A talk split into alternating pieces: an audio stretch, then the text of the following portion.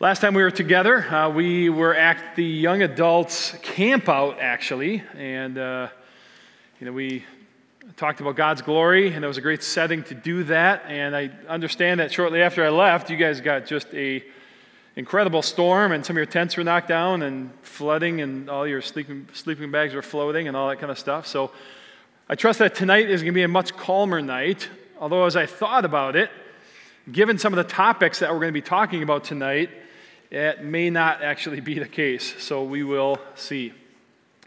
Uh, we are going to be in Colossians 3, so if you do have your Bibles or app or whatever else you use, please go ahead and open to Colossians 3.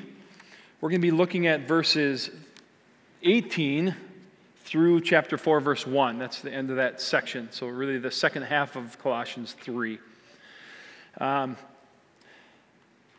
there are certain messages, you guys, there are certain Bible studies and topics that are really easy to talk about, and it's really easy to hear about and to just listen to. This is not one of those topics, and this is not one of those nights. As we look at uh, this passage from Colossians 3, um, among other things that we're going to discuss, this passage contains two, at least, often misunderstood words are kind of on the Christian naughty list. Uh, they're words that are oftentimes taken out of context, most of the time misunderstood, and sometimes even used against Christianity. And these two words are submission and slavery. All right? And we're going to be talking about those among other things tonight. But um, Colossians 3, as you probably noticed by now, was broken up into two big chunks, two big sections.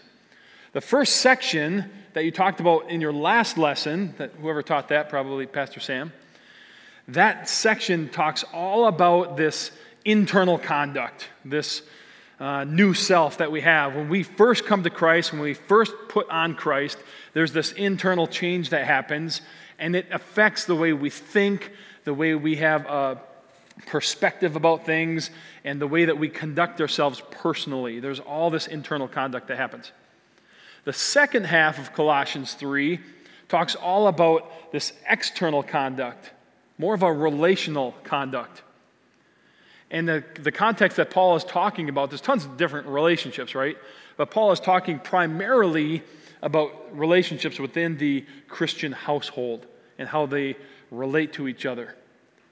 And it's so necessary that Colossians is written this way because what we do necessarily flows out of who we are. And so the first section sort of establishes the who we are in Christ. And now this section is how are we conducting ourselves as a component of who we are in Christ. So that's how that is, is broken up. So as we work through this passage tonight, I, I really want to encourage you to set aside any preconceived um, you know, notions about these words that we talked about and to set aside, um, you know, maybe some of these stigmas that we have about these words or these uh, concepts, because there's so much baggage and negative association with these terms. I just want to encourage us to maybe start from a blank slate in some ways and start afresh. But at the end of this lesson, if you have some really big hangups with the stuff that I talked about, or you really are like, wow, I'm super offended and I just want to battle with someone, just email me and just let it all out, all right? Don't hold back. My email is s sdeloy at highlandcommunitychurch.com. S. Deloy, just let it all out. Don't hold back. Just give me both barrels, all right? So that's the plan if uh, this does not go well tonight. So I'm going to read Colossians 3. We're going to look at verses 18 to 4 1. I'm going to read the whole thing first. It says, Wives, Submit to your husbands as is fitting in the Lord. Husbands, love your wives and do not be harsh with them. Children, obey your parents in everything, for this pleases the Lord. Fathers, do not provoke your children, lest they become discouraged. Bondservants or slaves, obey in everything those who are your earthly masters, not by way of eye service as people pleasers, but with sincerity of heart fearing the Lord. Whatever you do, work heartily, as if for the Lord and not for men, knowing that from the Lord you will receive the inheritance as your reward. You are serving the Lord Christ. For the wrongdoer will be paid back for the wrong he has done, and there is no partiality. Masters, treat your bondservants justly and fairly, knowing that you also have a master in heaven. So, within this section of Colossians 3, we see three pairings of relationship. The three pairings are a husband and a wife, a father and his children, and a slave and his master, a bondservant and his or her master. And the first one that is addressed is in verse 18. It's talking about wives. It says, Wives, submit to your husbands as is fitting in the Lord. Now, this word submit often conjures up this sort of cringeworthy sense of this domineering guy in some tank top that pounds his chest and looms over this timid, voiceless wife. But I think we'll know this as we unpack this a little bit and look at this from Scripture that the way that God views this couldn't be further from the truth. It couldn't be further from the truth. The word submit literally means a willingness to sub- subject oneself to. You see, it's not something that's forced upon a wife, it's something that she gladly and joyfully chooses. Why? Why would she do that? Because in our minds, we associate this term submit with all sorts of negative baggage. And I've asked you earlier to not do that, but uh, that's what we have kind of done in our minds. That's what we've sort of settled in our minds. But as we look at Scripture and to help us better understand this whole concept, it's important to recognize that whenever this word submit is used in Scripture, it's always used in a positive sense and not in a negative one. Did you know that? It's used in a positive light, not in negative light. Here's an example Jesus Christ, fully God, always existed, always will exist, ontologically equal within the Trinitarian relationship with God it says several times in Scripture that Jesus submitted himself to God the Father. He's fully God, so is God the Father. They're ontologically equal. They've both eternally exist and always will. But Jesus submits himself to the will of the Father. Why? Because the role of each within the Trinitarian relationship. And the Bible says that Jesus did so willingly and joyfully. We also see uh, Paul in other sections of Scripture, mainly in Ephesians 5, where Paul says, um, Submit to one another out of reverence for Christ. And so you see this bilateral, mutual submission, this um, putting our arms around each other, coming um, under each other. And there's, there's this mutual submissive act within these relationships, as Paul discusses Ephesians 5. And it's not this uh, one sided sense that maybe we've had a bit drilled into our minds. There's a few things that, um, as we unpack this word, I want to help us understand what God's word says about a few of these things because it's so important to this conversation. The first thing is that uh, Scripture is replete with the idea that men and women, women and men are created equal. They are. There is no inequality between men and women. Matthew Henry, which is uh, just a great common, commentator on biblical texts, he had said at one point that Eve was created from the rib of man to be equal to him. She wasn't created from his head to, to lord over him. She wasn't created from his feet to be trampled by him, but she was created from his rib to be equal to him, and underneath his arm to be shielded by him, and close to his heart to be unconditionally loved by him. Now, here he clearly takes some license as a commentator, but the concepts are in Scripture that there's equality between men and women. Both men and women are created in the image of God. And there are countless examples of women in Scripture who are leaders and teachers and influencers, and they had and continue to have an absolutely profound effect on God's work in this world. Profound. And so, in this passage in Colossians 3 and its parallel passage in Ephesians 5, it clearly states this as this voluntary coming under um, of, of the wife, coming under the, the husband. This willingness is based on a number of assumptions of who the husband is. Remember, we talked about that first section of who we are? The assumptions of a wife taking on this role voluntarily and joyfully assumes that the husband is going to conduct himself in a certain way. And that's where we get verse 19. It says, Husbands, love your wives and do not be harsh with them. So, in this verse, along with many others, it's actually the husband who carries the heavier obligation. In other words, he has more to answer for, he has a higher degree of accountability before the Lord. You'll notice that this verse, what it doesn't say is, Husbands, love yourself and demand whatever you want from your wives. No, it actually flips the focus on its head. And instead of demanding for myself, it commands husbands to love their wives and to not be harsh with them. So the focus is no longer on the husband and being this sense of domineering, I get what I want. The focus is now, I absolutely am enthralled with this woman that God has blessed me with. How do I love her? How do I serve her in the way that honors Him? Ephesians 5, if you look at that parallel text, it goes as far as saying, Husbands are to love their wives as Christ loved the church. How did Christ love the church?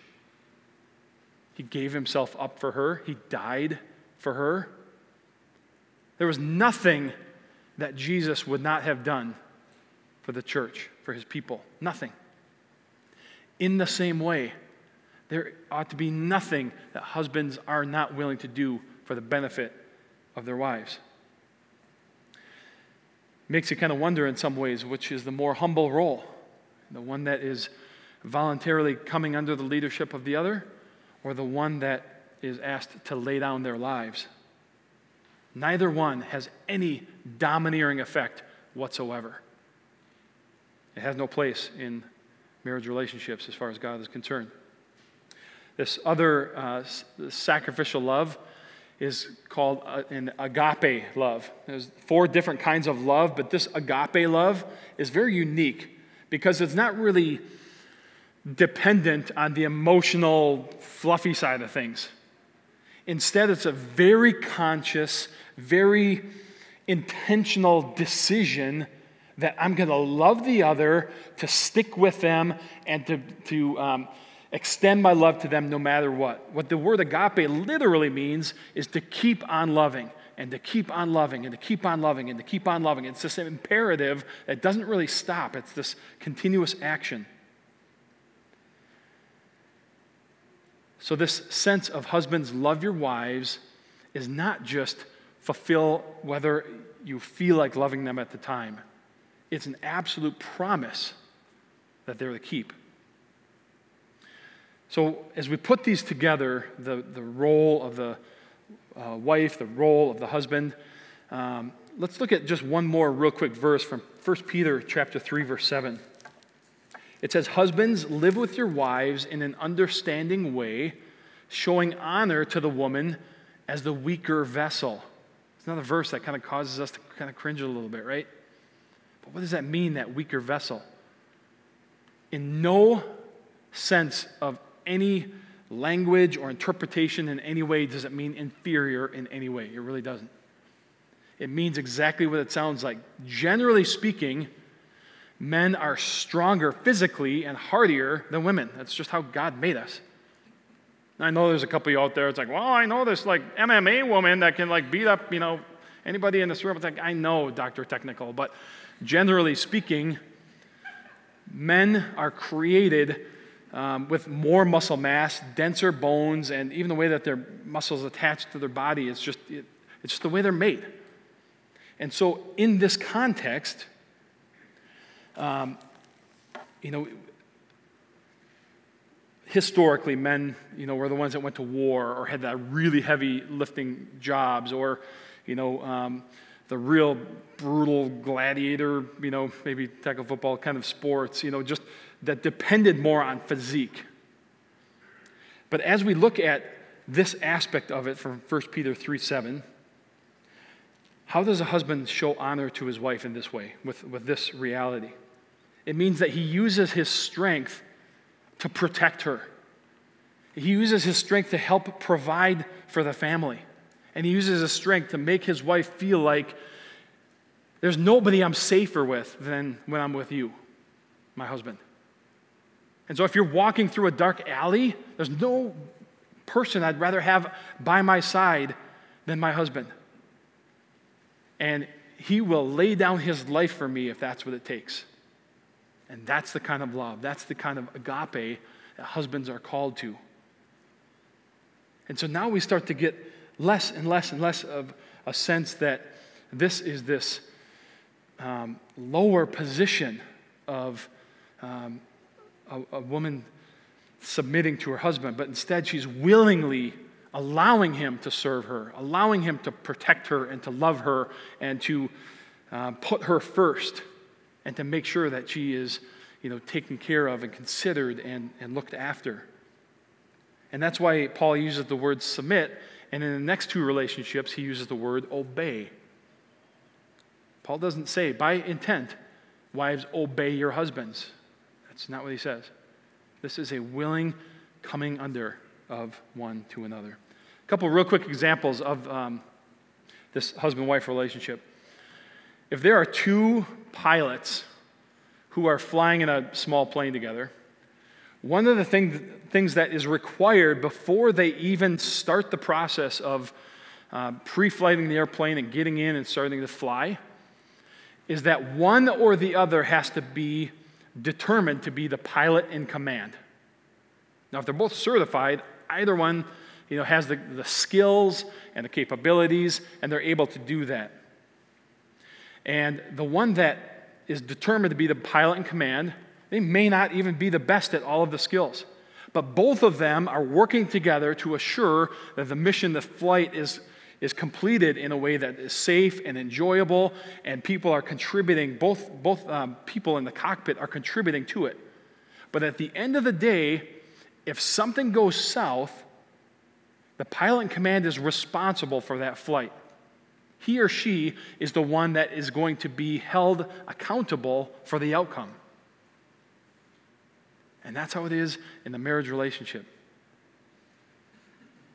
And that's this sense of husbands love his wife, and he protects her and he serves her, and the wife willingly comes under that kind of agape, selfless leadership. This uh, past Thursday, as you probably know, was Thanksgiving, although it seemed like a lot of other days because um, many of us were not fulfilling the plans that we originally had. Um, the way that this works in the relationship with my wife, uh, we were having a discussion about whether we were going to stay in our house with our household and our four boys and just do our Thanksgiving with us, or if we were going to join my parents and um, some of my siblings and nieces and join them for Thanksgiving. And, you know, um, don't judge me either way, but I, I, was probably a little bit more on the, the bent of let's just go and, you know, most of my siblings work from home and my parents are retired. It's not a big deal. Let's just, you know, go join them. And my wife is a little bit more bent toward, yeah, maybe we should stay and maybe we just, you know, um, not take any chances or whatever the, the case might be. And so, what do I, as the loving husband, do? I said, Woman! No, I didn't. After I got out of the hospital. No, I, I, honestly, I recognize the fact that my wife is not totally comfortable in this setting. She probably wouldn't have totally enjoyed herself, and I wouldn't have been serving her as well as I could have if I just really insisted on my own way. And so, what we actually did do is we stayed home. And she said, you know what, whether it, I could go either way on this, and it's, you know, we talked about it, and we just, we got to share our hearts, and we, you know, we discussed that, but at the end of the day, you know, this, even doing this study and preparing for the study is just such a great reminder for me that it's a call for me to die to myself and to serve my wife and to love her unconditionally.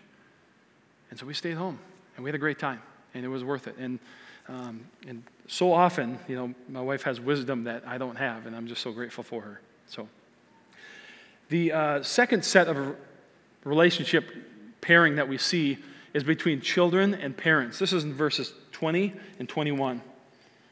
It says, Children, obey your parents in everything, for this pleases the Lord. Fathers, do not provoke your children, lest they become discouraged. So, in the second relationship set, it shifts now into this obey. Remember, this is this obey is not the husband-wife relationship. It's not at all uh, describing that because obey means that there is a authority head over another in a way that um, kind of dictates um, much more clearly. And when children are growing up, I mean, we have to say, don't play in the road. That's a mandate, you know, whatever it might be. There is, there's, there's a definitive authority. There's a, there's a, it's, it's, a bit more top down. Um, the focus of the command for children to obey their parents is not just focused on please your parents, do good by your parents, make sure that your parents are happy raising you so you can be a blessing of a child. Instead, the focus that Paul says here is do what pleases the Lord in everything. Children, yes, follow your parents, but ultimately, where, where it, it should get you is that you are following the Lord in everything. So it's not just about, you know, checking the boxes for your parents and following their rules. It's about allowing them to tend your heart so that your heart is changed into the likeness of Christ and that you end up as young people and young adults and uh, older adults and whoever it might be as, the, as an individual whose heart is captivated by Jesus. Obey your parents in, uh, in everything in honoring the Lord. The, the expression of fathers can also be translated to parents. That's, uh, that's a fully responsible translation. So some of your um, versions may even say parents, but um, mine says fathers. Um, it says, Do not provoke your children lest they become discouraged. So, uh, this role of parents, fathers, parents, um, Paul is telling all the parents that that they hold tremendous responsibility in modeling this selfless love of Jesus, in pointing their children toward Him, and in whatever they're doing to really try their best not to embitter their children, not to, you know, tick them off, essentially. Another way of saying this is parents, stop nagging your children. I know some of you in here, most of you are probably thinking, well, I'm not a parent, so I'm just going to check out and you know, look at my phone for a while here. But the fact is, you guys, at some point, many of you, if not most of you, will be a parent. And you know the best time to start developing your heart into being a parent who is really, really, really good for your kids? Right now. Not after you're changing diapers, right now. This is the time that God has called you to start developing that heart, to start investing in who God has called you to be, so that when you do take on that tremendous responsibility, your heart has been nurtured and, and trained and, and soaked in God's word and continued to link to the heart of Christ. Embittering uh, children. Um, you know, this is the idea that um, parents are really, really hard on their kids. The kids can sometimes feel like they can never do anything right, that it's all about the rules, and you better toe the company line. And when this happens and it's sort of devoid of this grace filled, loving relationship with um, that parent and child, this leads um, to really deep rooted insecurity in the heart of a child. It leads a child to be really uh, self critical self deprecating, even in a lot of ways. And ultimately, it leads them to just rebel and to say, forget that. That made me feel like lousy the entire time that I was growing up. I just want nothing to do with that anymore. The closest picture that a child will have of who God is is the picture that they have of their earthly parents. And how are we modeling that? Are we modeling that as just rules, rules, and, you know, and you better not, you know, step across this line or else? Or, or are we doing that in the way that's like, look, I, I put boundaries here because I love you and I don't want you to just, you know, fall off these cliffs, but at the same time, I know you're going to kind of push it a little bit. I know you're going to make mistakes. You're going to fall on your face, but I'll be here to help you up and to pray with you and to just help you through that. It's a completely different philosophy, and it's the one that Paul is calling parents to adopt. Um, Paul himself, uh, in, in, several occasions, uh, he speaks of some sentiment of imitate me as I imitate Christ. What he's not saying is, look at me all the time, I'm, I'm, I'm always worthy of being copied. No, we're not. Paul says, as I follow Christ, that part of me, I want you to follow that. And I think that's what parents ought to be doing too, is, is doing everything they can to model their life after Christ so that their, their children catch that in their own life. There's two quotes I'm going to just share with you real quick. I love these quotes. The first is that um, children have never been very good at listening to their parents, but they have never failed to imitate them. Uh, the second, um, I just heard last night from some really close friends of mine. It says, uh, I love this. Uh, it says, it's not the parent's responsibility to make sure they have godly children it's a parent's responsibility to make sure their children have godly parents. I love that because, once again, it, it takes the critical eye off of the other and it redirects it toward Am I modeling what God has called me to as a parent or a parent to be? The third relationship set that we see is between bondservants, slaves, and their masters. In uh, verse 22 to the end. It says, uh, Bondservants, obey everything, in everything, those who are your earthly masters, not by way of eye service as people pleasers, but with sincerity of heart, fearing the Lord. I just want to make a couple of comments real quick before we move into the specific roles of the, the bondservant and then the, the other role is the master. It's important to know that um, as Paul wrote this in Colossians 3, his purpose in writing this was not to make a case for or a case against slavery. That was not his purpose at all in writing this. Paul recognizes that there's already these interpersonal relationships in play in Colossae. In fact, almost a third of the population were servants in some form or the other. And so Paul was simply speaking to the interpersonal workings that already existed in this culture. So this passage is not a um, advocating or a decrying one way or the other. It's speaking to the existing reality that this relationship that was already there. So this Greek word for slave or bondservant is doulos. And this word doulos um, can mean a whole wide spectrum of things uh, in terms of this, this um, word slavery. So the type that when we look at the Bible, like in the Old Testament, and even in the New Testament, we see this word doulos, slave, bondservant, servant. Uh, the type that the Bible gives instruction about and doesn't really seem to, um, to really condemn is the kind that is much more like an indentured servant or the kind that is much more like, um, like a household uh, servant of some sort. But I can tell you that God despises God is disgusted by, God hates the chattel slavery of the, the new world, like the American slave trade, where people were kidnapped from their homes and beaten and died as they crossed the ocean and were, uh, were forced into labor against their will and were abused and, and taken advantage of. God despises that. God also despises any and all forms of human trafficking. I think his wrath and his anger burn against that happening in our world today. That's not at all what Paul is talking about in this passage. And we have to know that there is a difference within that term doulos. There is a spectrum, and Paul is talking about one side of the spectrum. If you look at some history, a lot of the abolitionists from the American slave trade were Christ followers who wanted to uh, kind of take back the dignity of people and recognize that they're made in God's image. And even today, ministries that um, work to uh, free people from human trafficking are Christ centered ministries because they know and understand God's view on these things. In the Old Testament, servants, um, these slaves, these bond servants, they had rights.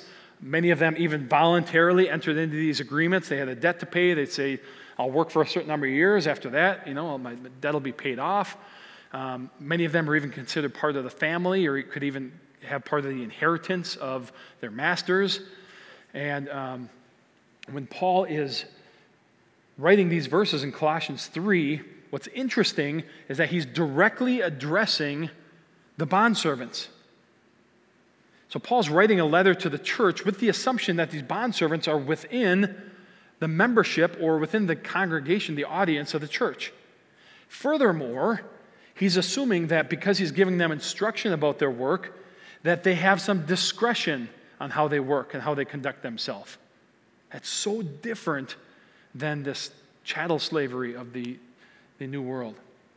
So, in this modern context, most biblical scholars would say the closest relationship that we would have is one of employer and employee. It's not exactly the same, but it's probably the closest. The boss has authority over us, they just do. And we work to pay off our debt and to maintain um, you know, our living expenses and other things. So, does that make us modern day indentured servants? Maybe. But it's not too far off of um, what Paul was looking at in these verses.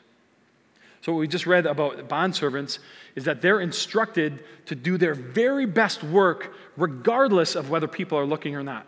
Paul says it doesn't matter. Don't even worry about if people are looking, it's, it's, it's irrelevant.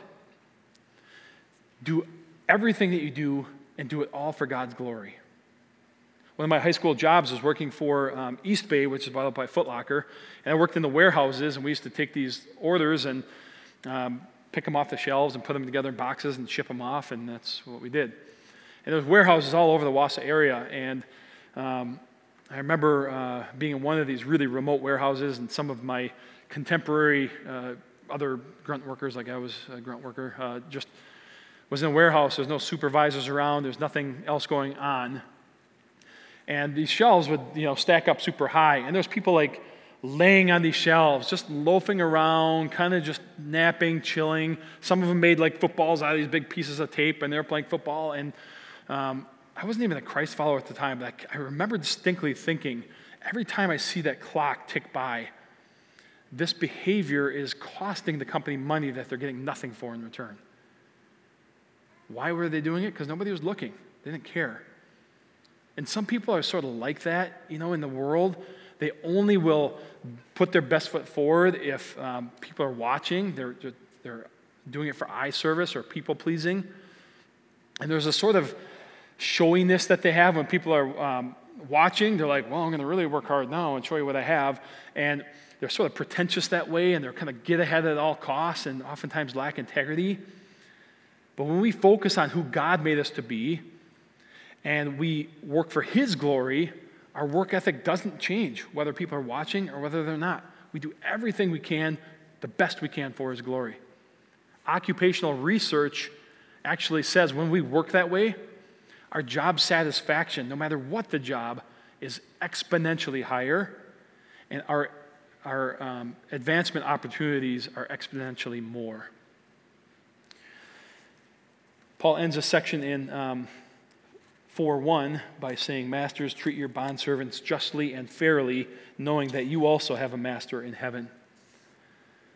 So, because these masters may have kind of naturally assumed that based on their societal uh, position that they put themselves maybe in a different category, Paul instructs them to treat their doulos, their servants, the people working for them, treat them fairly and treat them justly.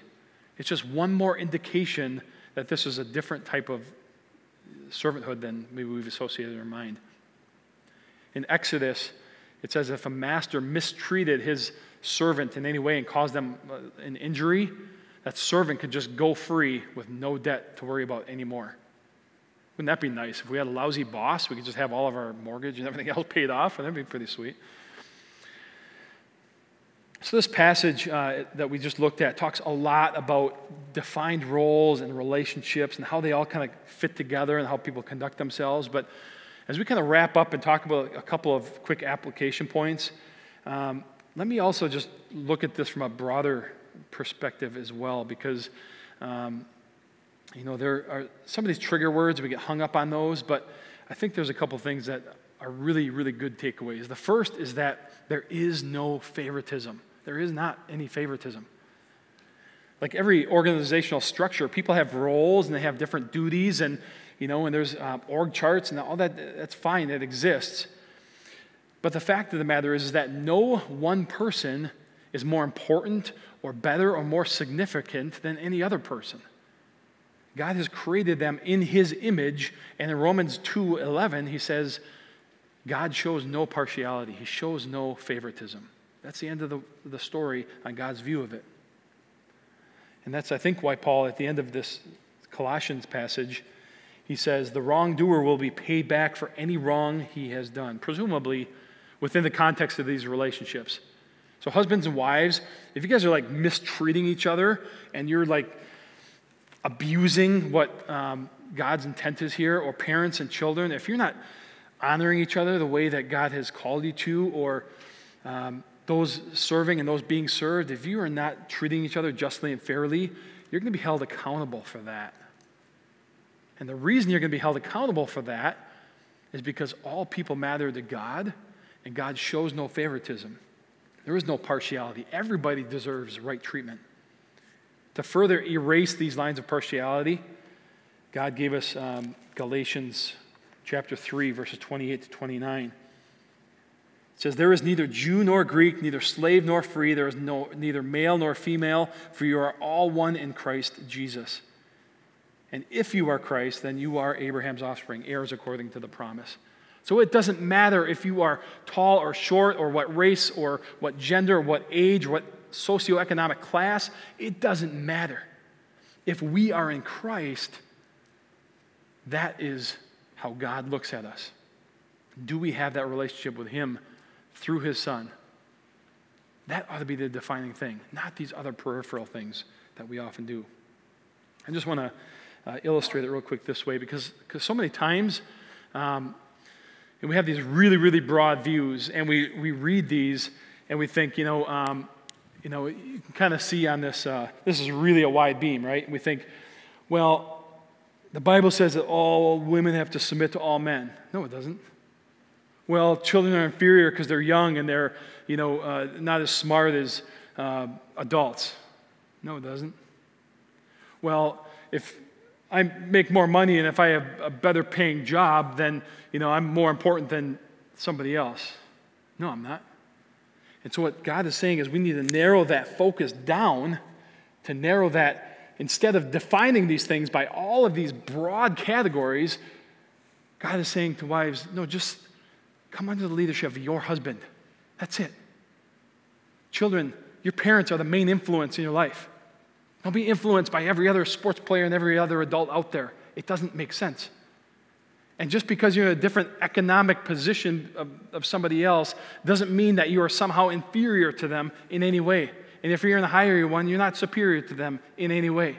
We need to narrow that focus. And most importantly, we look at this context of I'm getting my identity in all these different things all over the place. And, and I'm, I'm getting my identity from who people say I am, what my role is, and whether I'm doing good enough, and how much money I make, and if I'm good enough, this or that. And God says, just stop that. Are you? And He just puts one focus in there. You're my child. You're made in my image. And I bought you with the blood of my son. Stop looking to all this stuff out there to try to fill that. I've got a purpose for your life. I've got a plan for who you are. Don't miss that. And that's what God is saying. He's like, just, just bring that in in your heart and your mind. Just, just stop categorizing things. And we do so much of that to ourselves. And, and in so many ways, God just says, stop and just remember who you are.